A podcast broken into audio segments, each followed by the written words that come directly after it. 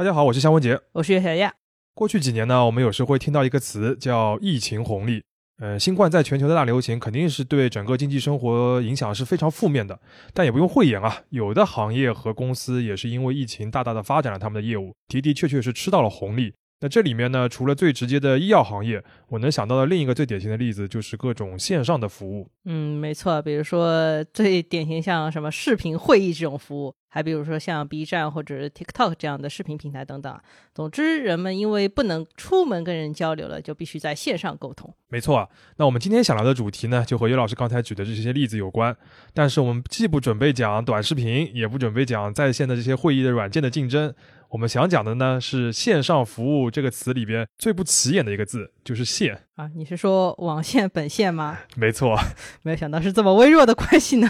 哎，虽然有点微弱，但是你仔细想一想，互联网可以说是我们这个时代人类最重要的一个基础设施之一了嘛。没有它的话，像我们刚才讲的这些公司和行业，别说红利了，存在都不可能啊。包括这个播客，大家可能也就完全听不到了。对的，对的。那这就引起了我们突然想到一个很基础的问题。就是互联网啊，它在物理层面的这个实体到底是个什么东西？或者说人到底是怎么把这么多这种所谓的信息啊、数据传来传去的？啊，什么东西？你这么一说，的确是啊。因为互联网现在在我们的生活中实在是太自然了，就像空气一样。但是它也不像什么公路啊或者水电煤那样看得到一个很显形的一个实体。最多你看到你们家里的路由器坏了，对吧？所以气氛上你总觉得这个互联网大部分时间是一个很虚拟的存在。没错。那么在网上搜索这个问题答案的时候呢，我就找到了今天这个节目的主角，就是海底光缆。如果让我自己现在想象一个互联网的话，我可能会设想有很多无形的数据在空中传输嘛，或者这个数据中心和数据中心之间的数据都是在云端的。我们经常会用这个词，嗯，总感觉互联网是在天上的。但实际上啊，我查了之后才发现，互联网很大程度上可以说是在海底的。整个互联网百分之九十九以上的数据都是要通过沉入海底的这个海底光缆它来传输的。如果把整个互联网看作一个人体的话，那海底光缆绝对属于它的一个大动脉了。嗯，海底光缆这个词好像是有时候会在新闻里看到，它好像断了的话，确实会造成一些影响，但是没有想到这么重要啊。对，就是那种什么地震了之后海底光缆就断掉那种新闻。实际上它不仅重要啊，而且越查的话会发现它有非常多超出想象的一些部分，比如说规模。有一个叫 TeleGeography 的一个网站，它每年都会制作海底光缆的一个全球的地图。那我打开这个网站之前，我对这个海底光缆的全球地图的想象是，可能每个大洲就有几根这个干线连在一起，是一个比较简洁的一个图样。嗯，等于说你只想象这个海底有一些大动脉，对吧？对，真的那种大动脉那种感觉。但实际打开之后啊，我发现它是一个密密麻麻的网络，远比大动脉要厉害。实际上，就是目前全球实际运用和在建的海底光缆有五百二十九条，它的总长度呢超过一百四十万公里。这个长度呢，其实超过了整个地球直径的一百倍。呃，怎么理解这个一百倍啊？我就突然想到一个比方，就是如果你想象地球是一个直径十公分的一个溜溜球，然后呢，整个地球上的海缆连在一起是这个溜溜球的线。那你如果要耍这个溜溜球要玩的话，那你就要至少爬到三楼往下甩下去。这个音频是一个，就是看不到我的表情，我现在脸已经皱起来了。这真是一个很地铁地铁老人看手机是不是？啊，就是很诡异的一个比喻啊，就像有人说这个赤道是一个呼啦圈一样。对，总之呢，就是真的是一个非常长的或者非常大的一个规模，而且海底光缆它作为一个产业的话，它涉及到的钱也非常多。二零二三年呢，预计整个产业的产值规模会超过两百亿美元，而且根据我们看到大多数的这个行业的预测，这个数字接下来几年还会以每年两位数甚至百分之二十几、三十几的速度来增长。所以说，今天肖老师就是带着一些新学来的知识来跟我们讲讲海底光缆，对吧？是的，呃，我想主要分历史和当下两个部分我们来讲啊。第一部分呢，就是回顾一下，看看人类到底是当初怎么想出来在海底铺光缆这么一个主意的。那第二个部分呢，我们会来看一下当下，从市场端来探究一下海底光缆它整个的商业价值以及它整个市场的一个布局。好，那我们就开始吧。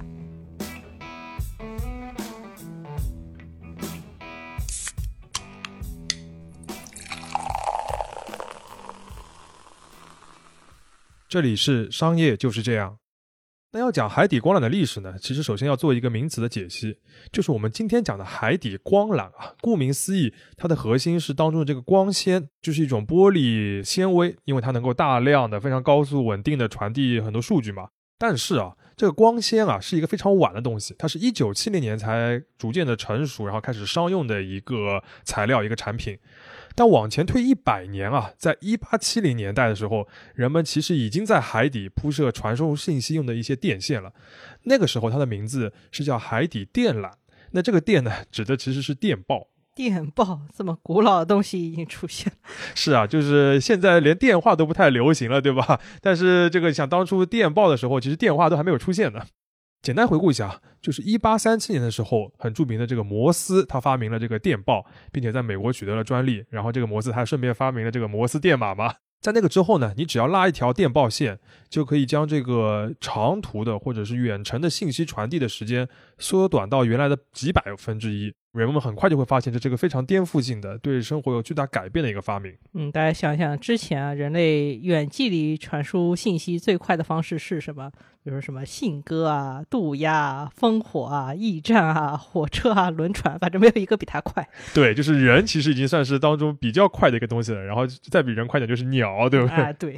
所以这个电报很快就流流行起来了嘛。那于是很快人类就开始想，我能不能拉一条跨洋的电报线了？那这个需求呢，其实最早是来自于英国人，因为当时不是日不落帝国嘛，它有这个非常多跨洋的信息传递的需求，这个帝国的治理嘛，呃，不然的话，某个殖民地要造反了，要过几个月，这个伦敦才知道，他们就很麻烦，呃，于是到了一八五零的时候呢。横跨英吉利海峡的一个海底电缆就建成了啊！怎么这么快？这个一八三七年发明了电报，一八五零年这个电缆就铺好了。对，那说到这个呢，我们先简单科普一下海底电缆的这个铺设过程啊。呃，一个我们也很喜欢的一个知名的英文播客节目叫 Indicator by Planet Money，它正好前一段时间出了一期几分钟的科普节目，就是介绍海底光缆和海底电缆的。那么他当时是用一些非常有趣味的方式来解答了于老师刚才那个问题啊，有兴趣的可以听听看。那我们这里呢就朴实无华且枯燥的稍微介绍一下，就是铺设海底光缆，就是你要有一艘大船，然后把这个铺设的这个缆绳啊绕在甲板上一个很大的圆盘上面，就是一个绞盘，然后你船一边开，这个缆绳就一边边放下来，等你开到了对岸之后固定好了，然后它沉到海底，然后连上陆地上的电报网就 OK 了。你这个是不是也太朴实无华且枯燥了？听上去就是连一点技术难度都不讲的吗？但这个整个大致这个过程就是这么直白啊啊！不过这里边的技术难度呢，其实是非常非常高的，我们后面还会讲到。那顺便说一句啊，就现在英文里边就是指这个电缆啊或者光缆的这个词叫 cable 嘛，不是经常说的。嗯。呃，但这个词其实原本没有这个意思。对，cable 好像原来就是船上面用的那种，就是很粗的那种绳索。没错。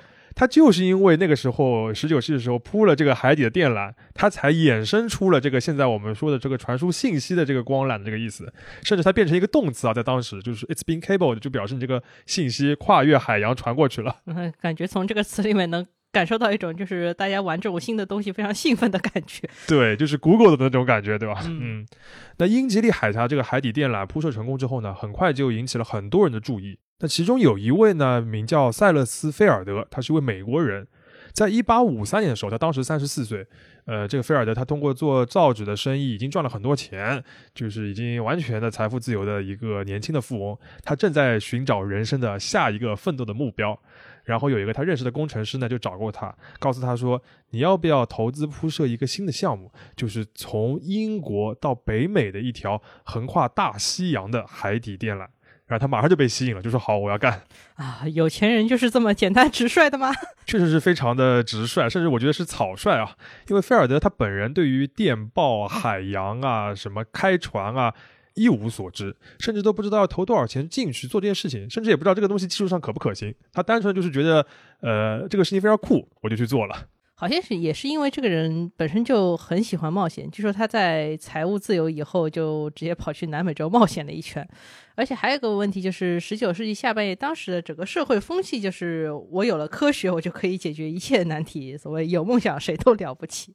呃，在这种情况下，我觉得就是提出这样一个方案，就是你铺一条横跨大西洋的这个电缆，听上去就是很对菲尔的胃口的一个所谓人生目标嘛。的确是很对他胃口。那么这个目标呢，也开启了一段后来非常有戏剧性，嗯，可以写进人类历史的一个商业故事啊。嗯，我们简单介绍一下吧。如果具体大家想看这个故事的话，可以去看一本书，叫《疯狂的投资》。首先呢，就是这个菲尔德啊，他确实有很强的一个经商的头脑和能力。毕竟前面已经赚过这么多钱了，对吧？对他很快呢就把这个项目推到了第一步，就是把这个钱准备好了。啊，非常重要的第一步啊。嗯，一方面呢，他自己投了几十万美元进去，呃，这几十万美元当时很多的啊，你换算成现在的这个购买力的话，有可能有几千万美元。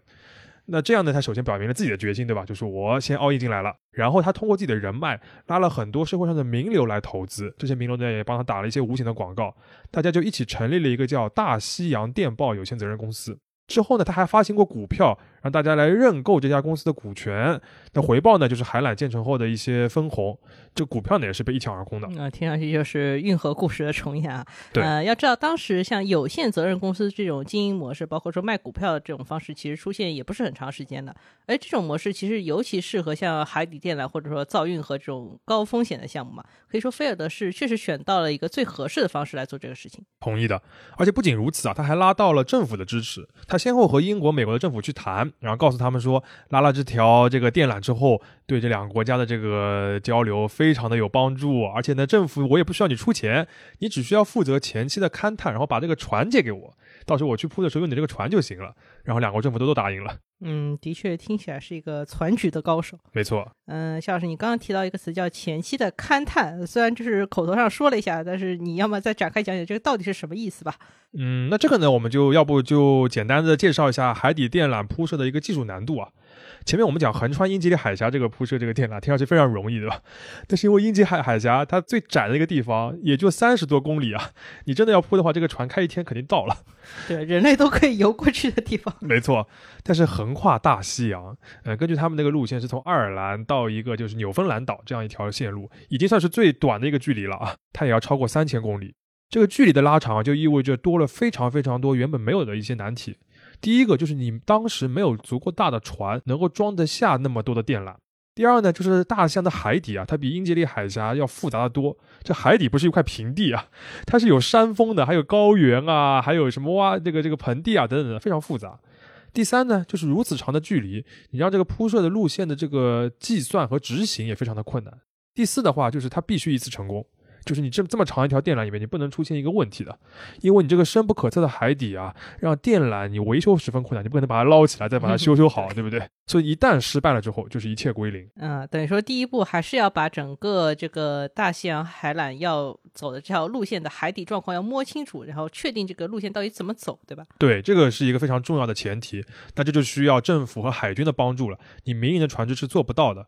所以最后大西洋电报公司它确定了一个方案，就是派两艘轮船啊，从两个这个这个原点出发，然后相向而行，在大西洋的中间碰头，把这个海缆连在一起，这样一个方案来铺设电缆。嗯，那这两艘船呢，其实都是两国的这个海军那个借着它的一个船改造而成的。嗯，听起来也行吧，就是差不多能把这个问题给解决掉。还有另外一个需要补充的技术背景呢，就是这个电缆啊，你沉入到海底之后，怎么样才能不坏？这里面呢有一个核心的一个材料，就叫古塔胶，它是一种橡胶，呃，也可以从这个天然的这个这个树里面能够开采出来的，它是一个非常好的绝缘体，也耐腐蚀。正是因为有了这个材料之后呢，海底电缆才有可能实现。嗯，等于他们那时候把这个技术问题也差不多解决了。对，有这个技术的前提，才有可能说什么在海底铺电缆这件事情。那么到了一八五七年的时候呢，菲尔德就开始真的干了，他带领这个船队就开始出海铺设了。虽然在当时的情况下，我们前面听下来，他已经是做了足够的准备了，对不对？嗯。但是他仍然连续失败了三次。第一次呢，就是他那一半从爱尔兰出发的这个船队啊，开到一半的时候，他这个绞盘故障了，海缆全都掉到海底里面去了，就失败了。然后第二次呢，在隔年这个一八五八年的六月份，他再次尝试。这一次呢，他换了一个方式，就是两个船队啊，我们先到大西洋的中间碰头，嗯，然后把这个海缆先接好了之后，再各自往这个爱尔兰和纽芬兰岛开过去。问题是什么呢？他们在碰头之前就遇到了这个海上的风暴，又失败了。第三次，他终于成功了，这个海缆连接起来了，并且美国的总统和英国的女王，那时候还是维多利亚女王啊，互通了电报。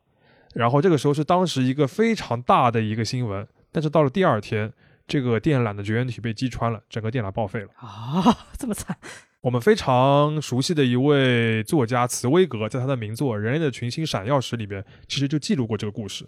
他描写就是当时在纽约啊，就前一天这个收到这个电报的时候，菲尔德还是坐在马车，坐在整个游行队伍的最前面，在整个纽约市这边游行，像一个凯旋的将军一样。他当时是被奉为哥伦布般的人物。但后一天他就被众人唾弃，甚至被怀疑是骗子。他是不是伪造了维多利亚女王的一个电报？嗯，现在来看的话，当时菲尔德感觉还是有点操之过急了。因为当时像船只的技术啊、船只规模，还有电缆的这个制造技术，虽然就是有一些技术的突破，但都不是特别成熟。对，其实都还不够支撑能铺设这个横跨整个大西洋这个海缆这件事情的。不过还好啊，菲尔德这个人虽然有一点就是。操之过急吧，但是他也贵在坚持。没错，呃，就是六年之后，他竟然又重启了这个项目。那个时候其实已经没有人关注这个项目了，很多人都觉得说这个事情做不成的，你是空想嘛。但是菲尔德还是通过他的这个说服能力，成功的筹集到了足够多的钱。我看到这里也很震惊啊，这个怎么还能筹到钱？这是靠什么？是靠真心吗？靠真心就可以吗？是不是？呃，我觉得一方面他这个人有可能真的是有一点这个真心，或者是这种就是说服人的能力啊。但另一方面，我们看客观的背景啊，就是在过了六年之后，当时这个工业技术又有了新的发展。首先呢，就是这个船，前面每次出问题都是这个船嘛。嗯，这个船有个大大的更新，他买下了当时一艘最新的、最大的货船，叫大东方号。这艘船啊，它可以一己之力携带所有的海缆，就不用什么当中碰头了，或者是什么在那个先汇合，然后再分头了，这种事情就没有了。所以它解决了一个最大的问题。而且他买下这艘船呢，没有花现金啊，是哪里套来的船啊？他就是用这个公司的股份来换的。是靠真心喽，对，就是这个百分之二，他说这个船入股就百分之二十的以后以后的这个红利来分红，嗯，那另一方面呢，就是我们前面讲的还有一个问题，就是这个海缆的这个绝缘体啊，它也更新了，就是除了这古塔胶以外，他们加了一些别的一些新的绝缘体，就是他们自己研发的一个技术啊，然后这个制造的工艺也提升了，他们整个制造的管理流程也怎么说呢，精进了。呃，我看到一个小的例子，就是说他们之前一直怀疑有这个工人啊在船上的时候故意破坏这个电缆，嗯，所以就是你你你你不知道嘛，因为电缆太长了，后来他用了很多办法来隔绝这种情况，反正就是经过了非常多的准备，而且又经历一次失败之后，终于到了一八六六年的时候，一八六六年的九月二日，这个大西洋海缆啊，终于铺设成功了，连上了两边陆地的这个电网线，然后菲尔德呢就通过这条海缆收到了他的第一份电报。上面写的是一切都很不错。的确，我们刚刚听了一个非常戏剧性的故事啊，但是我还是要问一个我们节目一直要关心的问题，就是这个菲尔德花了十几年，自己投了几十万，可能不止啊，还融了上百万美元来做这个事情。那这个海缆究竟能不能赚钱呢？好问题啊！简单而言的话，就是赚钱的。我们根据这个《疯狂的投资》这本书的介绍啊，大西洋海缆建成之后。三个月里边，他就收发了两千七百七十二条商业电报，听上去还是蛮少的，对不对？但是当时啊，这个电报的价格是多少呢？每个单词十美元，一条电报至少十个单词，就是一条电报至少一百美元。然后他当时每天的收入就超过两千五百美元。按照这个速度的话，这条海缆过一两年就可以回本了。大家听听啊，一个单词十个美元，这个是不是过于暴利了？对，这个单词难道是用基因这个铸造出来的吗？确实是非常的贵啊！就当时发一条跨洋的这个电报，有可能相当于一个技术工人几个月的工资。纽约的技术工人啊，但就这样，跨洋的电报，它这个需求还是在迅速增加的，尤其是在金融领域。因为你想，当时伦敦是全球的金融和贸易中心，然后华尔街呢也蒸蒸日上，他们两个可以说是两个巨头的城市嘛。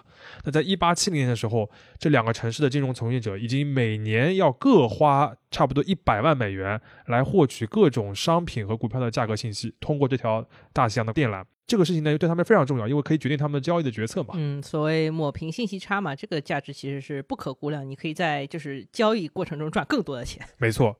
但话说回来啊，就既然大西洋的这个海缆这么有利可图，那么别的竞争者呢就会加入过来。那到了一九零零年的时候呢，全球已经有十五条海底电缆了，而且这个跨洋电报的价格也是大幅的下降，它不再是一个垄断的暴利的行业了。那大西洋电报呢，甚至也不是其中最大的一个公司了。那至于菲尔德本人啊，就虽然他这个大西洋的海缆让他的财富再次的增长了，但后来他因为自己的一些冒险的投资都不太成功，包括他还去投过一个什么曼哈顿的高架铁路计划，然后他到了晚年的时候呢，反而是一个倾家荡产了。但是大西洋电缆的这个功绩还是让他名垂青史啊。那在一八九二年的时候，呃，菲尔德在七十二岁的这个年龄呢去世了。嗯，我这你前面已经提到，那个时候其实海底电缆生意已经非常发达了。我看其实已经不仅限于这个所谓大西洋两岸这个纽约和伦敦之间的一个关系了。对，它其实已经开始变成一个什么横跨太平洋、印度洋都可以做。它而且延伸到像中国、日本、印度、澳大利亚、阿根廷、巴西，其实都有这些电缆的接口了。那整个世界已经基本上被所谓的海底电缆和电报的方式连接起来了，相当于这个信息全球化的雏形已经形成了嘛。嗯，顺便说一句啊，这个中国最早的海缆是连接上海、厦门和香港的，这是一家丹麦公司铺设的。那么中国自己最早铺设的海缆呢，连接的是台湾和大陆，而且还是蜻蜓做的。是的，那在此之后呢，信息全球化就是可以说是飞速的发展了嘛，而且海缆的重要性是越来越高。有一个例子啊，就是从一战开始，海缆就成为了一个重要的战略的争夺点。我看那个书里面写，就是英军和德军海战的时候，这个英军做了一件事情，就是跑到对方的这个这个海缆铺设地方，把他们五根海缆一起捞起来，然后把他们剪断了。这个是最早的信息战吗？对，据说现在信息战有可能他们也用这种战法啊，不知道差不多的啊。嗯虽然我们后来大家都知道有无线电报技术嘛，它也普及了，但是其实它的效率呢还是不及海缆。而且在后来像电话普及了之后，海缆传输的这个信息量又上了一个大的档次，所以它又变得更加重要了。那到了一九七零年代呢，随着光纤技术的成熟，这个玻璃纤维又取代了铜线，所以终于进入了这个海底光缆的这个时代。也基本是在同一个时期呢，互联网的时代也开启了。这个时候，其实菲尔德和他这个海底电缆已经早就成为历史了。嗯，那虽然成为了历史，但是我们从大西洋海缆这个故事里面，还是能看到几个海底电缆的一个核心的商业模式。这个一直延续到之后的海底光缆都是差不多的。首先呢，你要前期做足够多的技术准备，以保证这个东西至少能铺成功。其次呢，你这个线路的目的地很重要。大西洋海缆之所以当时那么赚钱，就是因为它连接了两个金融中心嘛，这两个金融中心都有充分的信息沟通的需求。第三个就是海缆这个生意其实是没有垄断性的。我们在准备这期节目的时候就看到说，有很多文章就把海缆这个商业模式跟高速公路类比，也就是前期你做一次性的基础设施投入之后呢，就可以稳定的收取过路费啊、电报费或者网费。但是这两个生意有一个我觉得比较大的差别，就是比如说你从 A 点到 B 点的高速公路，一般来说就是一条，它还是有一些所谓的垄断性质的，你确实可以收这个过路费，收的很多。但是海缆的话，从 A 点到 B 点，你理论上可以有很多条，也就是说，这个信息收费的费率会不断下降，因为有竞争嘛。那这个问题之后在光缆时代的话，就变得更加明显了。好，那讲完历史的话，我们终于要进入当代的部分了啊。在互联网时代呢，海底光缆的重要性可以说是比海底电缆那个时代还要高，因为你互联网要传播的这个图文的数据，你比电话啊、什么电报啊都要厉害，不知道多少个数量级了啊。那能满足这种需求的呢，只有光纤。虽然人类其实也发明了这个卫星的互联网，但是还是一个补充的东西嘛。那不知道马斯克这个星链之后有没有机会，就是把这个事情提升一点啊？反正目前还不是一个很主流的东西。嗯，好吧。那目前这个整个海底光缆行业现在是一个什么样的商业模式呢？嗯，我们按照这个产业里面角色来大致的介绍一下。嗯，大致会分成三个角色吧。首先第一个就是海缆的这个所有方，就是出钱的人嘛。那这里面呢，一一般有两种情况，一个叫联盟海缆，就是一群公司大家一起出钱建一条。那这些公司呢，呃，要么是一些跨国的电信巨头，或者我们叫这个骨干的这个互联网服务的一些提供商。那还有呢，有一些财团啊、投资机构等等的。那另一种类型呢，就是私有海缆，就是一个公司我独自花钱建一条海缆，它就属于我自己的。那这种情况呢，其实过去很少，但现在呢，成为了一个大的趋势。我们后面还会重点讲到。但基本上呢，拥有海缆的，你可以看到，基本上都是大公司了。那像菲尔德那样个人跳投，是不是就不存在了这种事情？呃，非常少。主要的原因呢，就是贵。那一条海缆啊，平均每公里的铺设成本在三万到五万美元左右。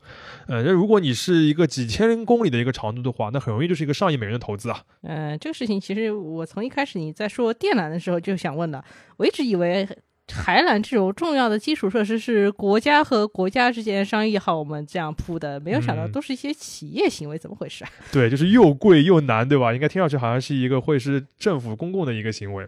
但其实很简单，就是你把这个投资方想象成房东或者是一个停车场的一个所有者，他投了这个钱之后，他是要有收益的，而的确是有收益的，能赚钱的。呃，这个钱呢，主要就是来自于整个产业的另一个角色，就是使用者。这个使用者里面其实就包包括你我，还有现在在 听节目的你，对吧？因为我们都会付网费、付流量费给电信公司，那这里面呢，其实就包含了你付给海缆的钱，所以好像你很可以理解这是一个商业的一个那个一个活动。那就是既然它是个商业活动，那我就可以继续问了。那这个海缆的投资回报怎么样呢？嗯，好问题啊。呃，这个其实也是我准备节目的时候感觉比较难的一个点啊。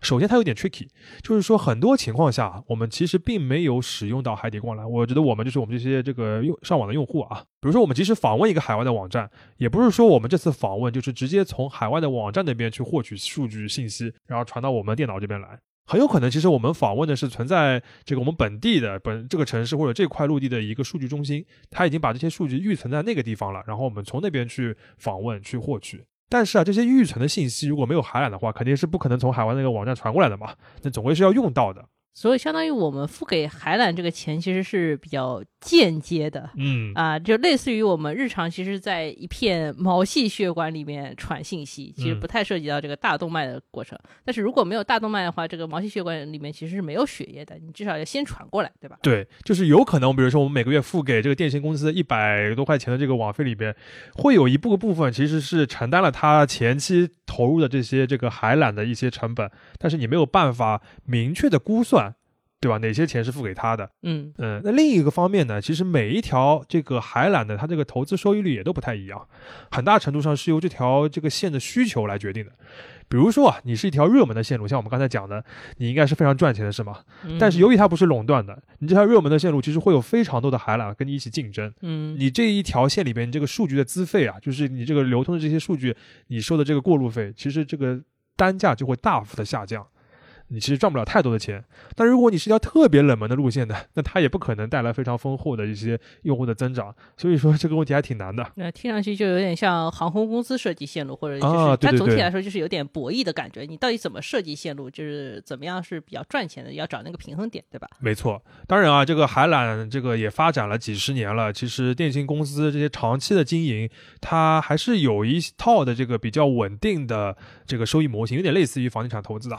我们看到了一些这个分析师给的一个数字，他说总的而言啊，一条海缆的这个寿命是小于二十五年的，就是它最多能用也是二十五年，而且很有可能在此之前它就又被新的海缆给替换了。哦，而数据的这个费率呢，现在其实平均每年是要比之前便宜十五到二十个百分点的。嗯，那在这两个基础之上。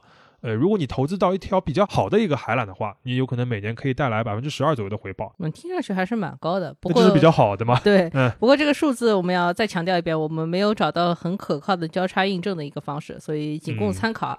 如果我们听友里面有懂这方面的，就是欢迎来介绍一下目前海缆这个投资收益模型啊。没错。那讲完了前面两个角色，就是这个所有方和这个付费的客户这一方呢，还这个行业里面还有第三个角色，就是海缆的施工方，就是造这条和铺设这条海缆的人。嗯，相比于所有方和使用方呢，这个铺设海缆的反倒是一个呃收益非常稳定，而且门槛非常高的一个生意。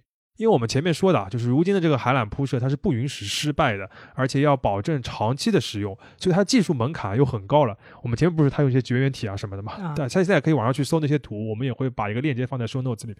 就现在这个海底的光缆啊，它有七层。这最里边的这个光纤，外面有什么铝啊，有各种各样的绝缘体啊等等的，这样的话能够保证它是一个非常稳定的安全的东西。嗯，而且它的铺设也不是像我刚才讲那么那个朴实无华且枯燥了。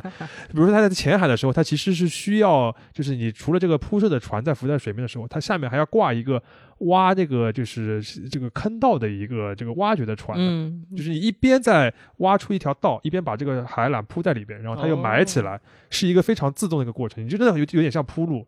嗯，所以这个东西都是一些非常专业的设备，那它这个门槛就非常高了。所以像现在啊，全球其实是建立了一个叫。环球街头联盟的这个机构，街头街头联盟 不是街头篮球那个街头啊，就是我跟你接上头的那个街头 啊，简称叫 UJC。而这个机构啊，只有四个成员公司，分别是来自于法国、英国、日本和美国的四家公司，只有他们可以作为总包商，全球只有他们这四家可以去承接铺设海缆的一个总包的业务，然后他们再分包给一些这个承包商。而这些承包商也必须要经过这个 UJC 这个机构的非常严格的什么三十多项的一些认证，拿到一个叫 UJC 的一个认证，才能够进入这个行业。嗯，就听上去这个竞争是很开放的，但是这个竞争当中的参与者有可能是比较封闭的。对的，那因为海缆虽然经常是一个商业项目嘛，但它毕竟涉及到非常多国与国的利益，我们前面提到的，而且它还有很多海洋的权益啊等等的，所以确实是要慎重对待。你也可以理解说它久而久之的这么高的一个门槛啊。呃，而且这个门槛呢，其实也造就了就是海缆的铺设这个施工的这个行业，它的毛利是非常高的。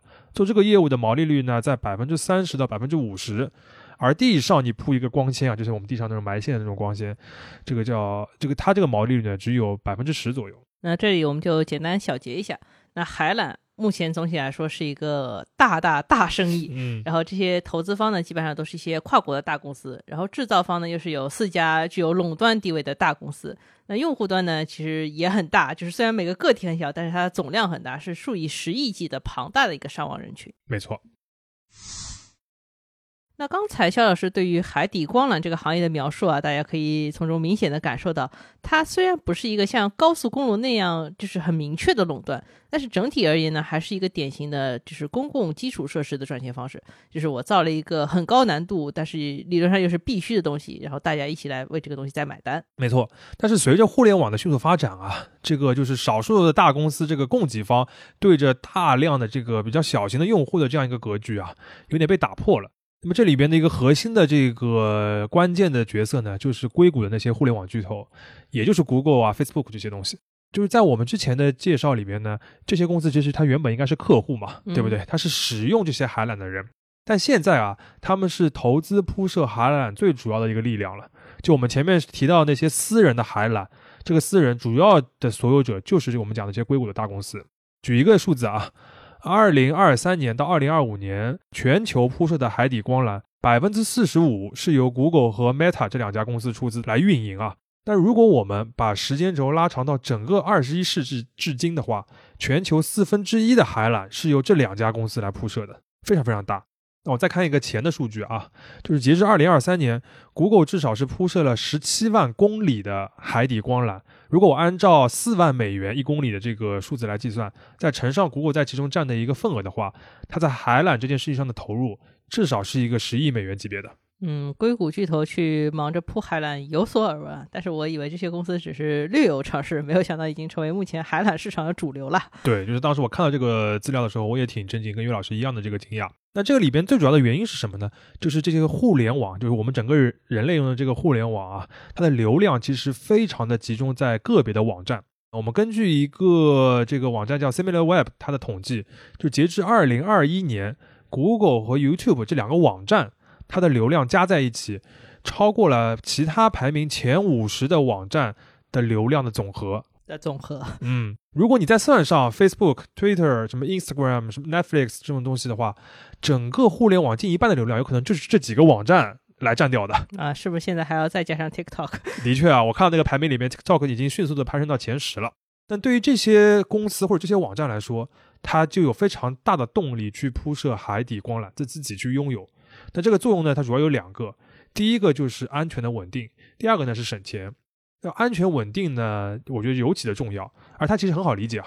就你想想看，如果你把这么多的流量，这么多人每年要访问我，你把这些流量都寄托在其他电信公司所用的那些那个海缆里边，你不论是这些海缆出了一些技术故障也好，或者是因为商业竞争来问你多收钱也好，或者是别的什么原因，你只要出了问题，你都是不可控的，你没法来解决啊。然后如果你用户访问不了你的这个服务的话，那一切都是白搭。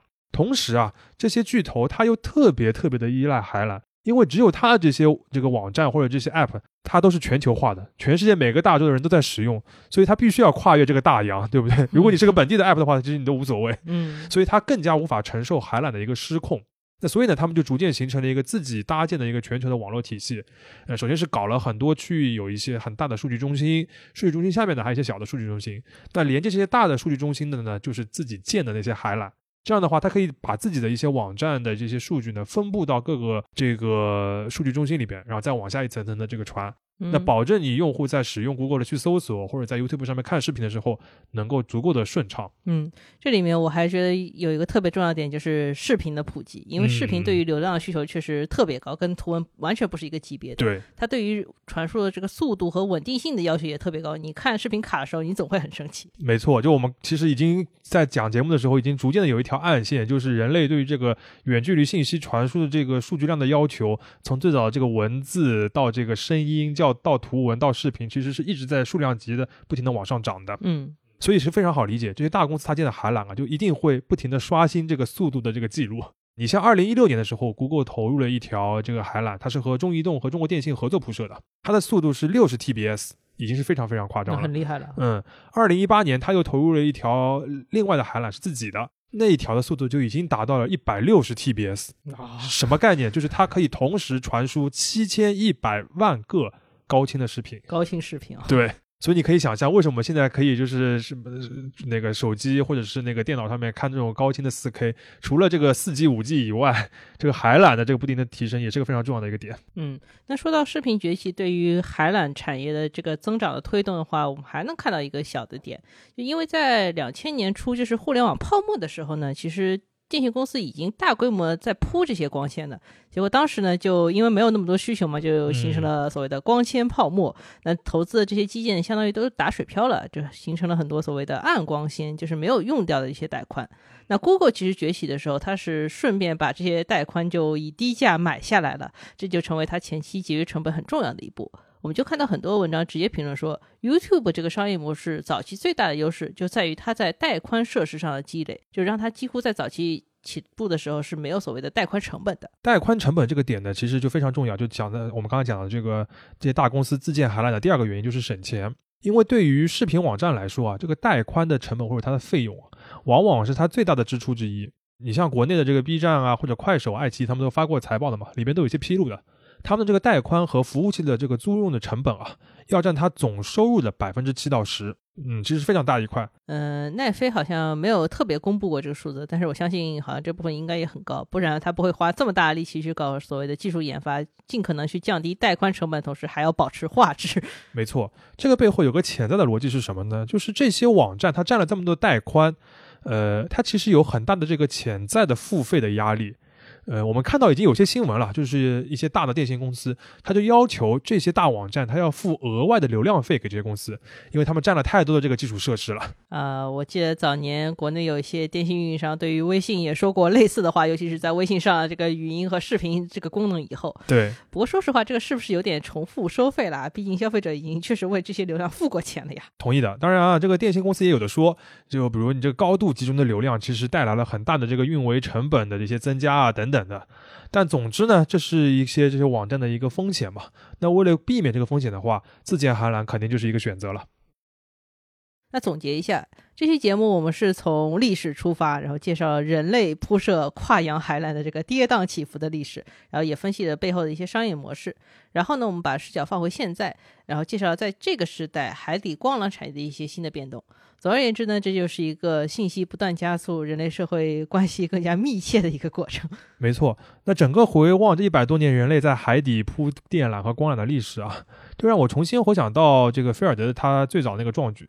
其实，在他整个故事里边啊，最让我感慨的，除了他个人的这个光辉事迹以外，还有当时的那个社会氛围，就是所有人啊。都为这种技术带来的世界融合而感到兴奋，不同的公司、不同的政府都愿意为此来出力，而且能够共享收益。可以说，海缆从一开始它就是一个用来分享的一个产品、一个服务。而在当下呢，如果你去搜索海底光缆的新闻的话，很容易发现它跟分享的关系是越来越少的，而经常和划分啊、退出啊、防范等词联系在一起。那某种程度上说呢，海底光缆线下的状况呢，似乎也是整个互联网社会乃至现实社会的一个映射了。我们不知道这是否是一种必然，但是可以肯定呢，当年铺设这个海底海缆的菲尔德肯定不希望商业变成这样。